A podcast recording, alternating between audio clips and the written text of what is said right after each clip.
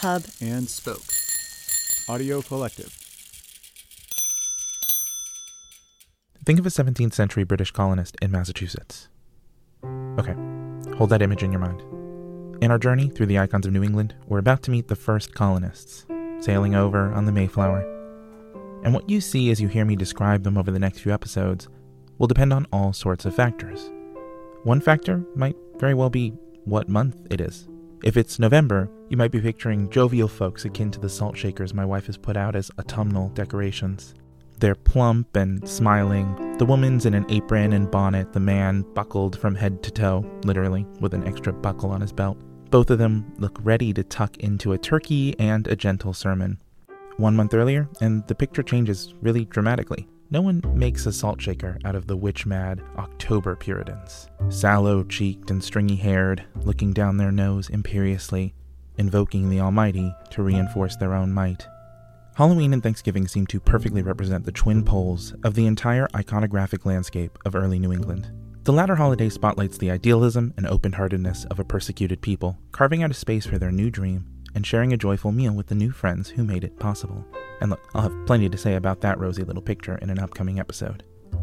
The former holiday, though, which sees Salem, Massachusetts become a thrumming tourist mecca every year, that closes the book on that dream, watching the idealism and open heartedness sour into mania and fear as the persecuted become the persecutors. Since it's October, and since those more dour New Englanders are bound to come up, I think it's best we address the giant weight that crushes one's chest when considering the first Bay Staters. The most pervasive pop cultural image of those colonists, the figure that makes us sneer when we call something or someone puritanical, the icon that acts as a stain on the history of New England. Before we sail on the Mayflower, step out onto Plymouth Rock, and partake in the first Thanksgiving, I think we need to take the opportunity to exorcise this particular demon the accuser, the judge, the witch hunter.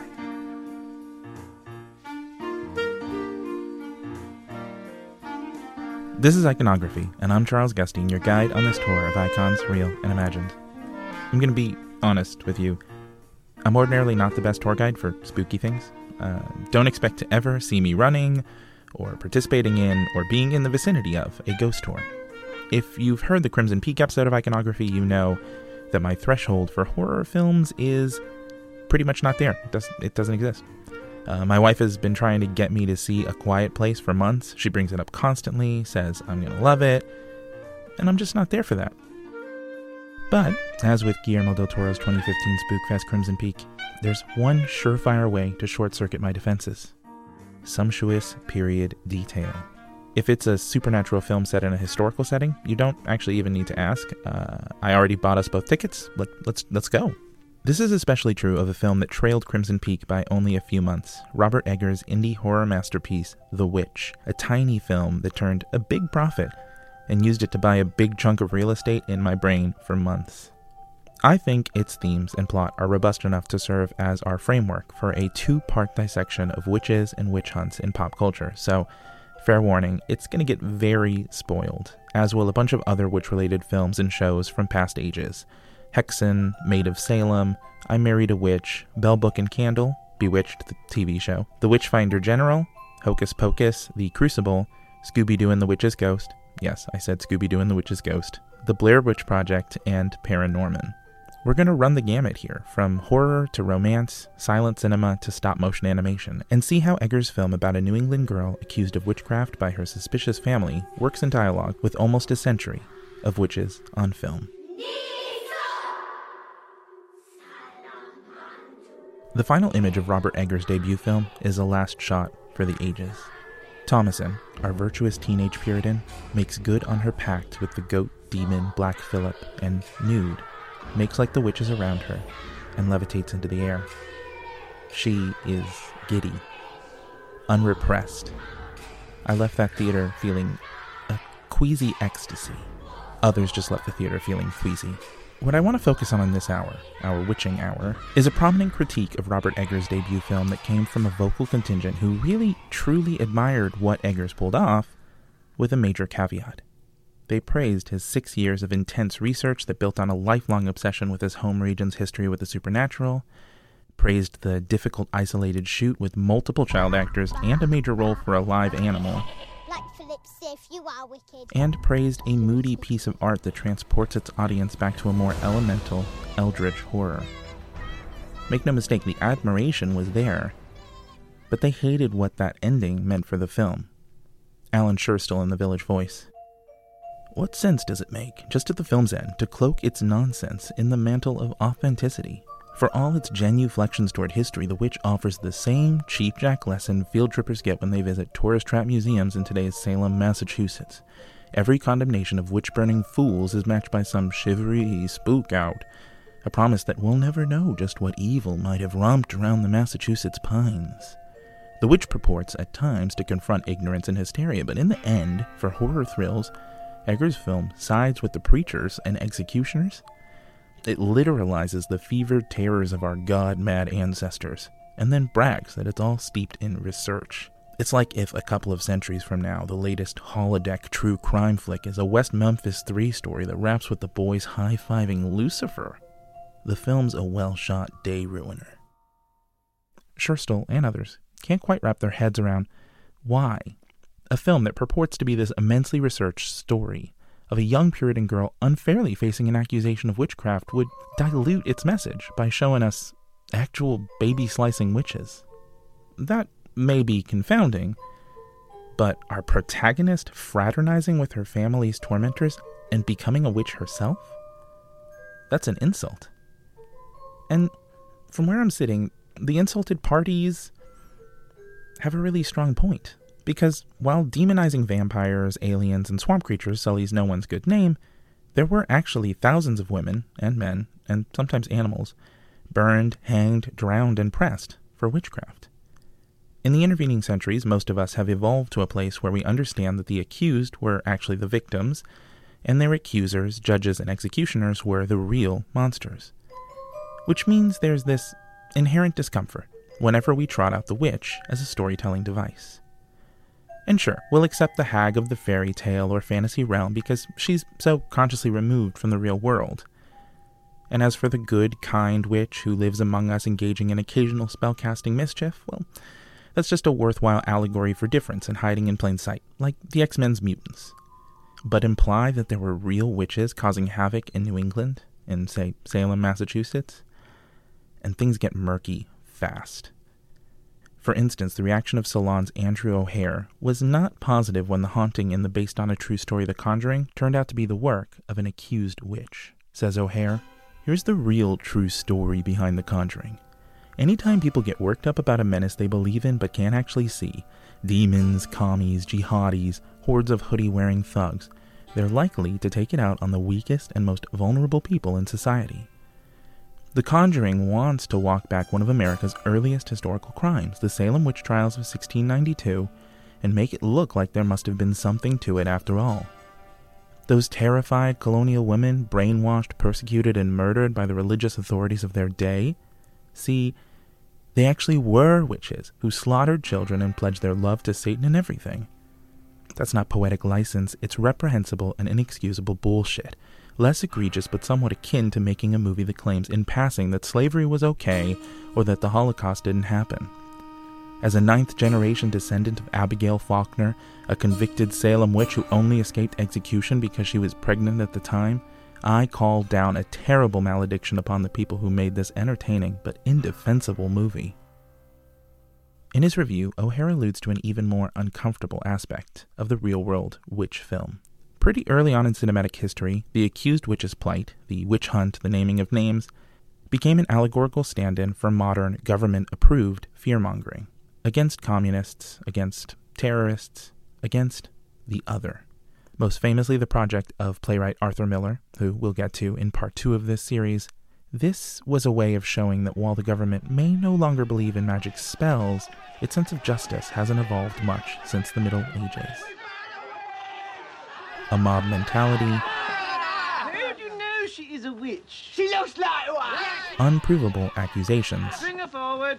What makes you think she is a witch? Well, she turned me into a newt. A newt. I got better. Burn her anyway! Burn! An unquenchable bloodlust. What,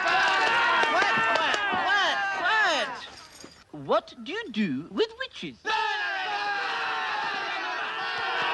And what do you burn apart from witches? More witches! An authority figure with an absurd test. So, logically, If she weighs the same as a duck, she's made of wood. and therefore, a witch! A witch! I think most people think this legendary bit from Monty Python and the Holy Grail works because this mob has so clearly fabricated a story that they'll do anything to defend. Did you dress her up like this? No! No! No! No! no. Yes. Yes. Yes. Yeah, I bet. I bet, I bet. I bet. She has got a wart. Also, because the method for determining the veracity of their story is so silly. And all the more galling because it's really only one step removed from the real witch test of seeing if they'd float. And the bit does operate on that level initially. But what I think many Americans miss, what I'd always missed up until I bothered to look up what the witch actually says upon being officially declared a witch, a is that in spite of everyone on hand being an idiot, they might have actually gotten it right. It's a fair cop. It's a fair cop. Some interpret that line to mean, ugh, whatever, what's the point? But it is most commonly used to say, all right, you got me. She seems to be admitting that even though the villagers are dunderheads, she is a witch. The pythons are at least opening the door to that reading. But wait, that's not funny. The butt of the joke is supposed to be the mob mentality that leads to ridiculous accusations. Also, there are real people who died because of these sorts of convoluted tests, so how is it funny to say they were right? That sense I had when I looked up Fair Cop, of having the rug pulled out from under me, of wondering what the pythons were thinking adding that line when the easy joke at the expense of the accusers was right there. That helped me to fully understand the indignance detractors felt at the sight of Thomasin joining the ranks of her family's murderers at the end of The Witch.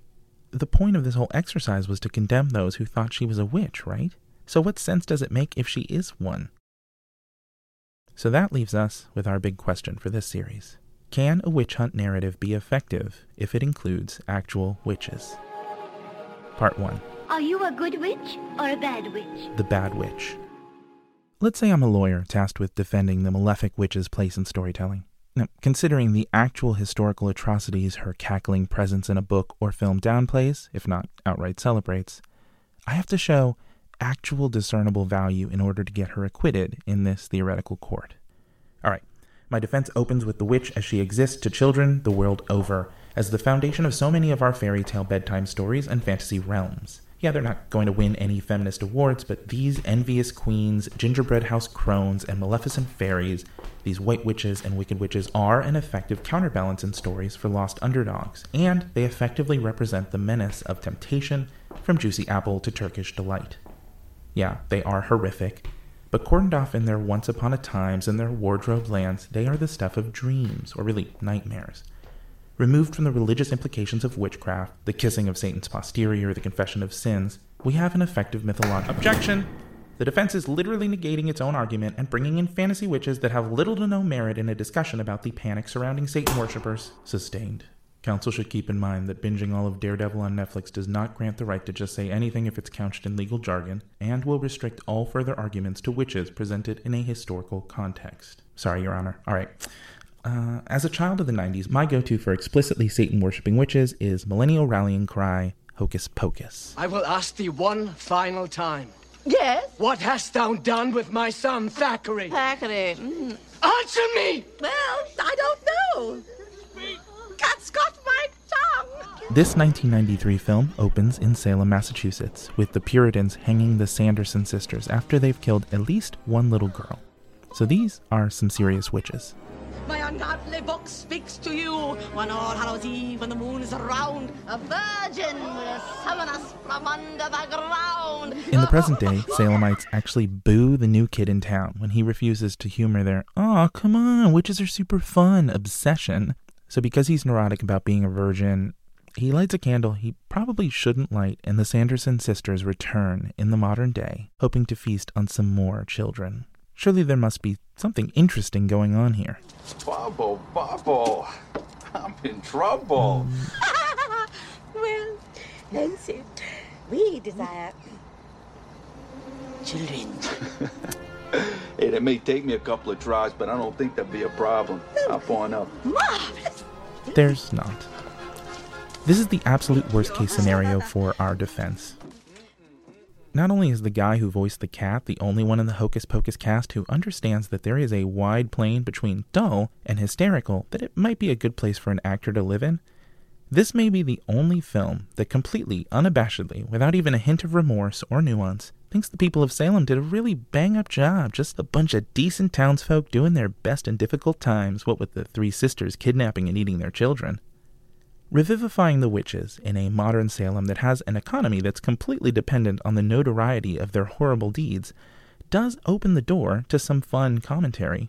Maybe some hard edged satire in which the commerce driven townsfolk are swallowing a bit of their own medicine, or perhaps some we've learned some things backpatting in which the children of the 90s figure out there was a bit more to the story of the Salem witches and don't just go around trying to re kill them and Hocus Pocus squats right in the wasteland between those two poles. Its entire insulting premise is just here so that we can see Kathy Najimy ride a vacuum cleaner. It's easy to imagine the aged Arthur Miller of 1993 watching three adolescents celebrate as they burn these Salem witches in their school kiln and going, Yeesh, I better get cracking on a film version of The Crucible so I can wash away the bad taste of that. The nostalgist in me wants to say that if this film were fun, which it surprisingly is not, then it would be excusable. After all, moralism isn't the only way to measure films. A film can fail our very specific litmus test by being disrespectful to witches and still be a crackerjack film. But Disney proved within a few short years that it knew better. I'm very sorry, fellow millennials, but upon rewatch, it appears Hocus Pocus was just an expensive tryout for Disney Channel original movies like Halloween Town, Under Wraps, don't Look Under the Bed, and the like. With Halloween Town especially, proving that a Disney Channel original movie could make a lot more sense out of the ties between the supernatural and a persecution complex, with a lot less money. I don't like witches. They're mean and scary. Oh, no, no, no, no, sweetheart. I mean, they're just like everyone else. Some are kind, some are mean. That's the way they use their magic. You can't tell what's in a monster's heart just by looking at them. I mean, sometimes some of the slimiest, scrunchiest, ugliest little monsters turn out to be the nicest. I want to go there. So now we know for certain what a witch story shouldn't do. Say unequivocally that accused witches were actual witches, offer no counterexamples, pat the Salem Township on the back for its fine work. Apparently, we disturbed the spirit of Ben's ancestor who was persecuted as a witch way back in 1657. Unjustly persecuted. Sarah Ravencroft was a medicine woman who practiced natural healing and was unfairly accused because of her eccentric ways. Just like the Salem witch trials, many men and women who were a bit different or didn't conform to the codes of the colony suffered the same fate. Sarah was a healer. Even a film as obsessed with the eating habits of a stoner and his talking Great Dane as Scooby Doo and the Witch's Ghost manages to get this at least partially right. While it's got nothing on the far superior Scooby Doo on Zombie Island, for real, not kidding. Witch's Ghost manages to both satirize the witch based commerce of Massachusetts towns and ensnare some do gooders who find themselves on the wrong side of the good witch bad witch divide. A good bad dichotomy which you probably at least want to bring up if you're going to have witches menace New England. So she was a real Wiccan? That's right. Oh, so cool. And that's why I get upset when people accuse her of being a witch. Basically, in this film, uh, alternate reality Stephen King, as voiced by Tim Curry, convinces the Scooby Gang to help clear his ancestor's name in the wake of the appearance of her ghost, which, in classic Scooby Doo fashion, the townspeople from the mayor on down are faking to draw in tourists. I wanted to apologize for using your ancestor in our little publicity stunt. Yeah, the tourist trade was so slow. We were desperate. Sarah Ravencroft was a Wicca, a healer not the evil witch she was accused of being, pleads Stephen Tim Curry King. Ben, that doesn't seem to be a journal at all. Because it isn't, Velma. It's a spell book. Of course, no one wastes Tim Curry on innocent pleas for help, and it turns out he's a big liar with a booming evil laugh, and he summons a big bad Sarah Ravencroft. And uh, a turkey gets turned into a giant monster turkey.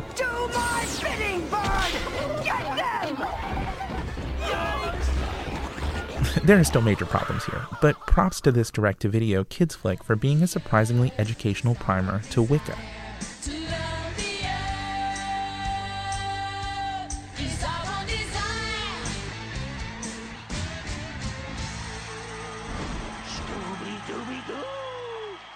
Witch's Ghost also gestures towards the one thing that is most critical to a successful Bad Witch film the relationship between the civilized world and the unexplored, untamed wilderness the woods. the creepiest.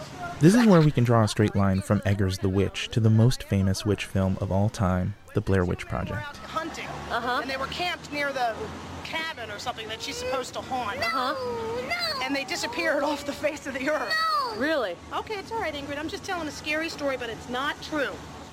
According to our previous ruling, the Blair Witch Project should be another hocus pocus level disgrace. Its only witch is a stone cold killer. And sure, we could exempt it for taking place in Maryland, far from the seat of American witch phobia, but I think we can actually mount a real defense for this film without resorting to technicalities. What is the Blair Witch Project about, really? When you clear away the moss of almost two decades of hinky associations with found footage and viral marketing and Sundance hype, when you clear all that away, what's left? Witches in days gone by were roasted just like my Vienna sausage. These three 20 somethings, wandering the woods in search of a legendary witch, feel safe. Even when things look bad, they subsist on the idea that in America, at the turn of the millennium, everywhere Let's must go. be a day's walk from somewhere. We keep going south, we will get out. I would love to hear this right now. I really would. I'm just can we trying to say go? that you know we have to I know. The, rationally say they they might they might very well go on forever compared to our footsteps. Not not possible. Not possible in this country. not possible. Because this is America and it's not possible. We've destroyed most of our natural resources. Let's just keep going. Their witch hunt isn't some religiously motivated, persecution based crusade. It's a thrill seeking, camera toting exploration of the unknown, an attempt by Heather and her crew to turn the last few stones left unturned. Counts. Three, The beauty of the film? Those stones gather together into formations and fight back. Five, The woods take on a life of their Six. own.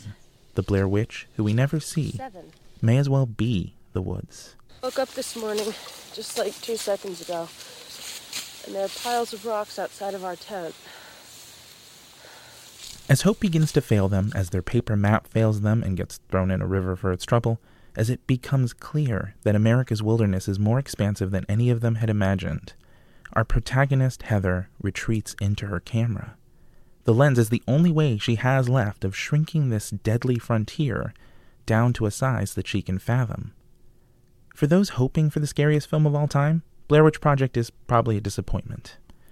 Thematically, though, with the ways it prefigures the oncoming reality TV boom as the addicted drug hit of a society trying to process a world too vast and unknowable to comprehend, it is a wonder.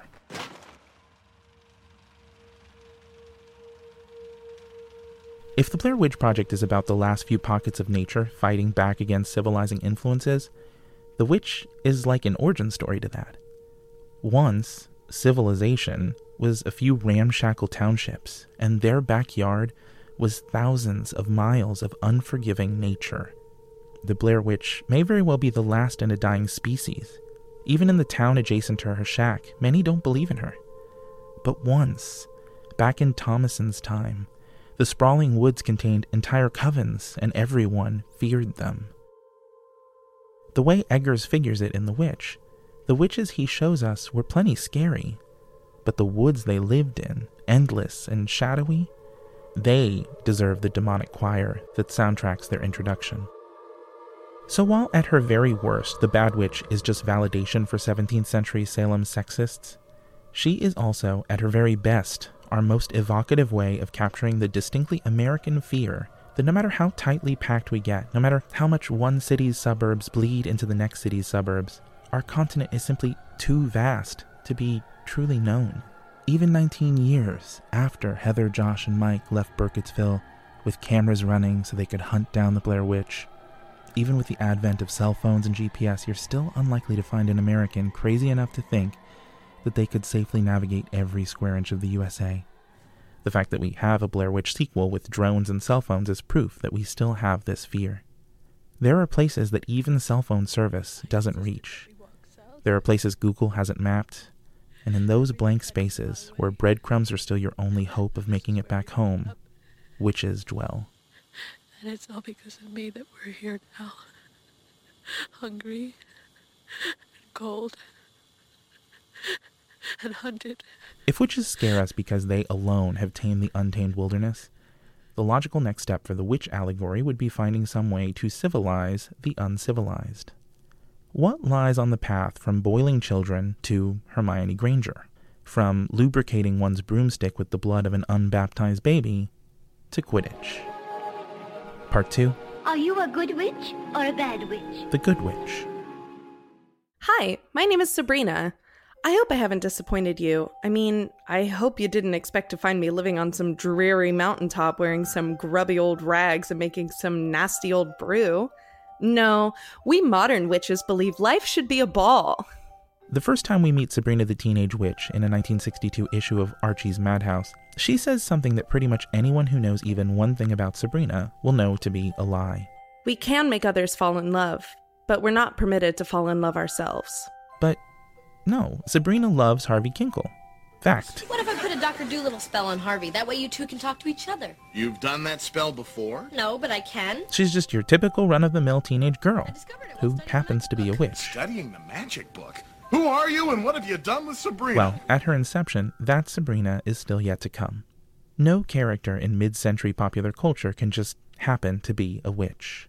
So, this circa 1962 no love rule, also which is being unable to cry, is the last bridge we need to cross to get to 1964's Bewitched, the story of Samantha Stevens, a witch who marries a mortal man in spite of her mother's clucking disapproval. He happens to be, if you'll excuse the expression, a normal, mortal human being. Well, then that's easy. I'll just have him trip over a rug and break an arm. Mother, you'll leave him alone. From there, we can pretty reasonably make the leap to a world where the fantasy that anyone among us could be a witch would trigger the response, Oh, I do hope the owl drops off my letters soon then, and not, Burn them! Sure, there had been good witches before our two iconic 60s witches, Sabrina and Samantha. Wizard of Oz author L. Frank Baum saw to that. But saying a witch was good was entirely different from saying a witch was marriageable material.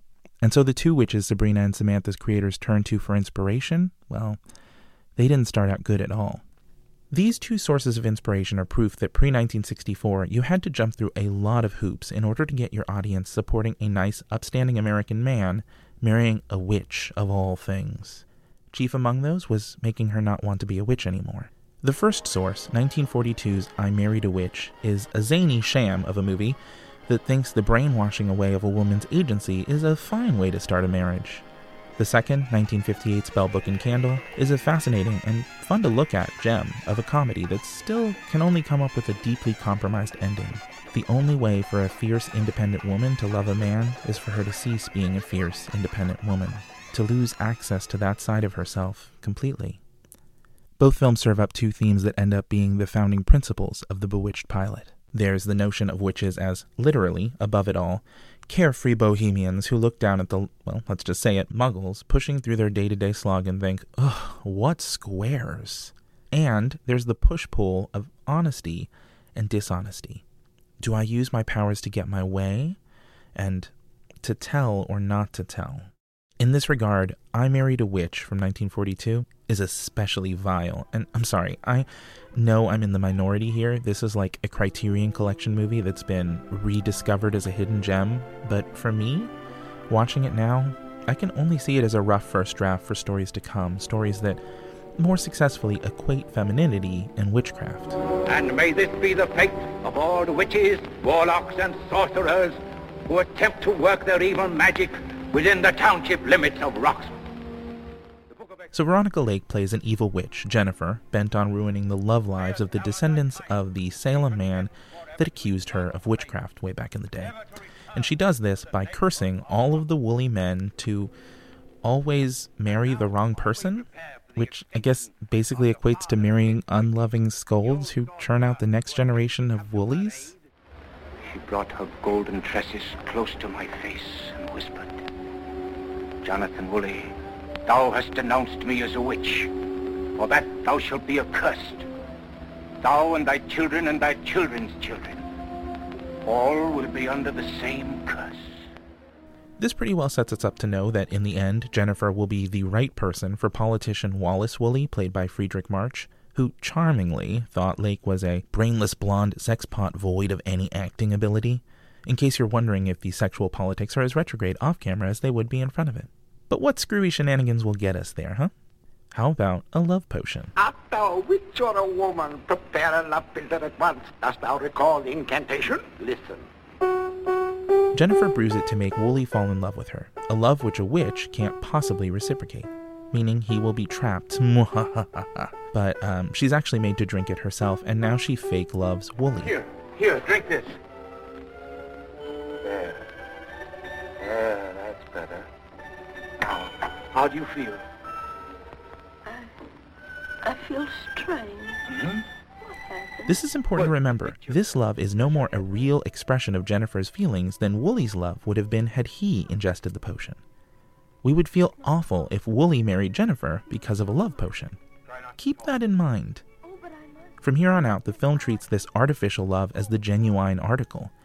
Her ardent passion drives her to betray her father, confess her true nature to Wooley, manipulate the election in his favor, and ultimately come back to him even when that should be impossible.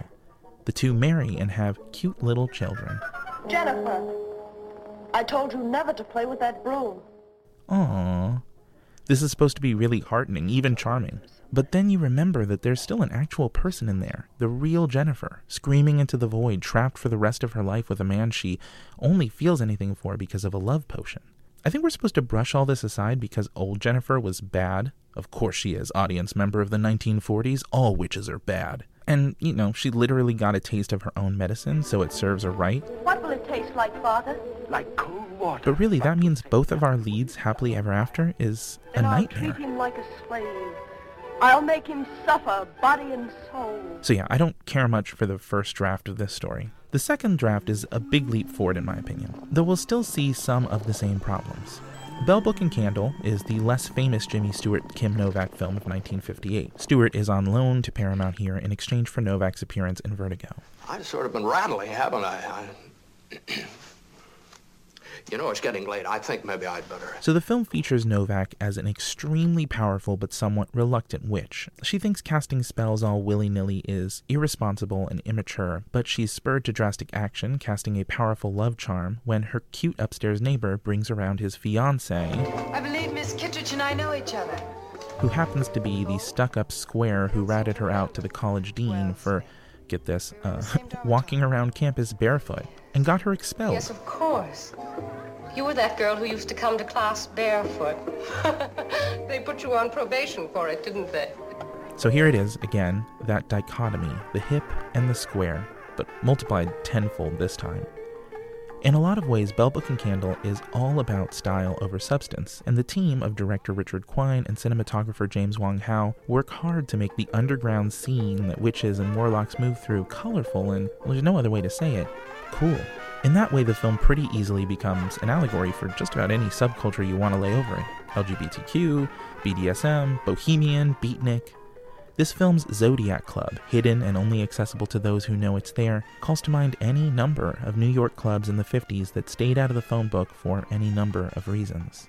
And there's a subplot in here about an eccentric writer who claims to be in the know about the scene, but he has no clue, even when the scene is right under his nose. I could never get near a deal like that. You, You are nearer than you think. It's all very easy to draw up this allegory.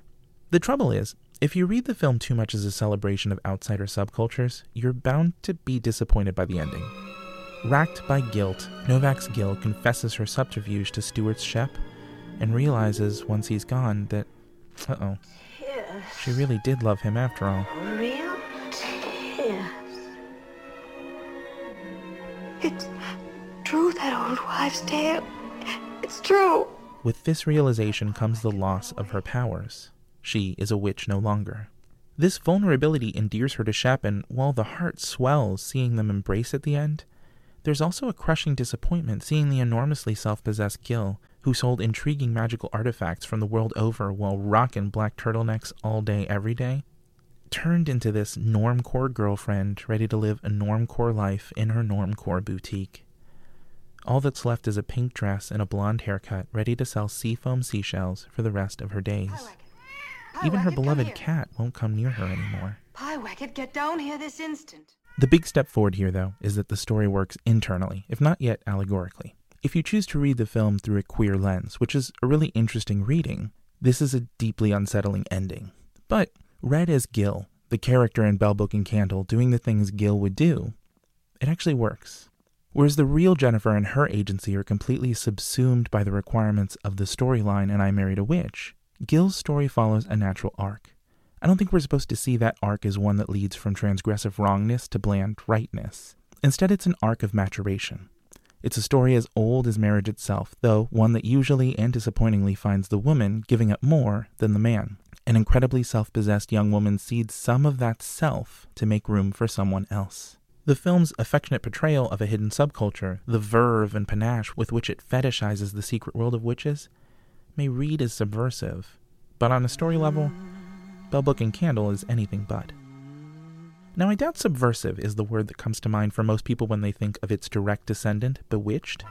But truthfully, this is where this particular witch's brew of allegory, femininity, and comedy finally reaches some level of potency. Once upon a time, there was a typical American girl who happened to bump into a typical red-blooded American boy. By this point, the iconography of Bewitched, the nose twitching, the two Darrens, it's all superseded the allegory to the point where the 2005 Nicole Kidman adaptation was an adaptation within an adaptation, with new characters playing the Elizabeth and Darren roles in a story within the story. All iconography. You're still very young and inexperienced. You don't know what prejudice you'll run into. They all think that witches work only one day a year on Halloween. And we all wear those big ugly hats and fly around on brooms. What if he finds out you're a witch? But premiering in 1964 at the very heart of the civil rights struggle, the original Bewitched was, from the outset, deadly serious about slipping the kinky, the strange, and the other into the typical American household. Critically, it did the one thing a story like this needed to do to truly work. It let Samantha keep her powers. That this girl is a witch. It let her love Darren and be a witch at the same time. Now, every episode, including numerous episodes that dealt with Salem, was a push and pull between not forgetting who she truly is, a witch, as her mother Endora so frequently tells her, and working toward who her marriage makes her. Of course, what is not subversive about Bewitched is that what her marriage makes her is a housewife. This is the story of the domestication of the witch, truly of turning her into a domestic creature. But as we've seen with every iteration, she gets to keep a bit more of herself as part of the deal. And subsequent witches, Melissa Joan Hart's Sabrina, Buffy's Willow Rosenberg, will take even more. This is how we get from confessions of guilt and I married a witch, I think I'd better tell you. You'd never forgive me if you found out. Bell Book and Candle, I'm one. You're one what? and Bewitched. I am a witch. A real, house-haunting, broom-riding, cauldron-stirring witch. to this admission to a world of wonder. You're a wizard, Harry. I'm a what? A wizard. And a thumping good one, I'd wager. A world where being a witch, like Harry Potter's friend Hermione Granger, is a great thing. At each step along the way, we've seen the starting point for the witch advance a bit more toward direct audience identification, starting at out and out malevolence, then mischievous outsiderness, then relative normativity, striving to reach actual normativity, and then finally an out and out celebration of difference. Of finding an ordinary boy in a cupboard or a young girl with muggle parents, children who feel different, and telling them that they are different. And having that be a good thing, a generation defining thing. This is all important context because in The Witch, Eggers is actually playing his own interpretation of this tune, but he's actually playing it backwards. And go ahead, make your uh, backward satanic messages jokes here. Instead of following the arc of a young woman from witch to homemaker, he's following her from homemaker to witch. Remember the dichotomy we've seen over and over again now of the muggles living mundane lives and the witches living a life of freedom. And then think about the way that Eggers uses those same dichotomies to push us toward wishing something more for Thomasin. Something other than the Puritan drudgery of tending goats and collecting eggs, chopping wood, and this is very important, this next one telling God above what an inherently sinful creature you are. Because, as Eggers makes clear in a conversation between Thomasin's father and brother, Was some newborn a sinner? Aye. I might then. We pray he hath entered God's kingdom. the ideology of Puritans involved people coming out mm, pre damned. Even babies. God already knows whether you're destined for heaven or hell. Nothing you do is going to change his mind. So, from Thomasin's perspective, once her family is dead and all her options are closed, her options at the end of the film are starve, go into town and be hanged for witchcraft, or become an actual witch. Why wouldn't her response to Black Phillip's entreaty Wouldst thou like to live deliciously? be why the literal hell not? Yes. If God has already damned her, and considering what has just transpired, I doubt she thinks God is on her side, why not fly? Let's walk this back. Even if no babies had been stolen and no brothers possessed, Thomasin is already in an awful position. Because her family is in exile, she draws suspicion simply because her brother Caleb seems to be developing an uncomfortable attraction to his older sister. She is literally bewitching, in the modern sense of the word. And in the 17th century, that could get you killed dead too. This is where it's important to remember that the arc we just discussed is still arcing. That arc has taken words like bewitching, enchanting, spellbinding, and it's turned them from connotations of satanic possession to connotations of attraction, which is nice. But when you call someone bewitching, probably treating it as interchangeable for beautiful or stunning, you are literally saying that there is something innate in that person's physiognomy that turns off your defenses and takes you over. And while I'm not saying we should strike that vein of pickup line from the lexicon, it's good to be conscious of this. While we don't attribute it to witchcraft anymore, we still do that to women. We still blame them, how they look and what they wear, for what men, who we must not believe to be in control of their own bodies, do. All the time.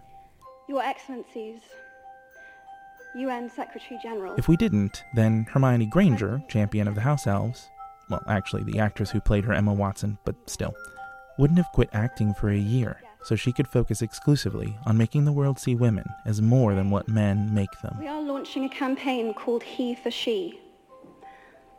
I am reaching out to you because we need your help. We want to end gender inequality. And to do this, we need everyone involved. I think this is a good place to pause our tour and take a break. We've dashed around from decade to decade, been chased through the woods by a bad witch, and been in the immediate proximity of more than one love spell. Exhausting stuff. Maybe go grab a coffee and we'll meet back at this spot in uh, a week or so with a close look at Salem and its witch trials, which will force us to reckon with the kind of witch story where there's no good witch, no bad witch, no witch at all. Or so it would seem.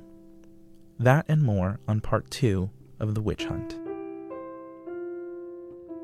Iconography is written and produced by me, Charles Gustine. Thanks to Carol Zoll for script editing and feedback, and Sabrina's first appearance was brought to life in this episode by the great and good Alice White of the podcasts Those Happy Places and Rogue Fun. You can hit me up on Twitter at iconographypod or on Facebook at facebook.com slash iconographypodcast and tell me what you thought of the episode, what you'd like to see in part two, and how wrong I am about Hocus Pocus. Or I Married a Witch. I'll be surprised if the same people call me out on both, but I'd really like to meet that person and be friends with them. Whether it's through social media or the website, iconographypodcast.com, or a review on iTunes, which I always appreciate, it's your turn to tell the people what you thought. Iconographers, I ask you, isn't it iconic?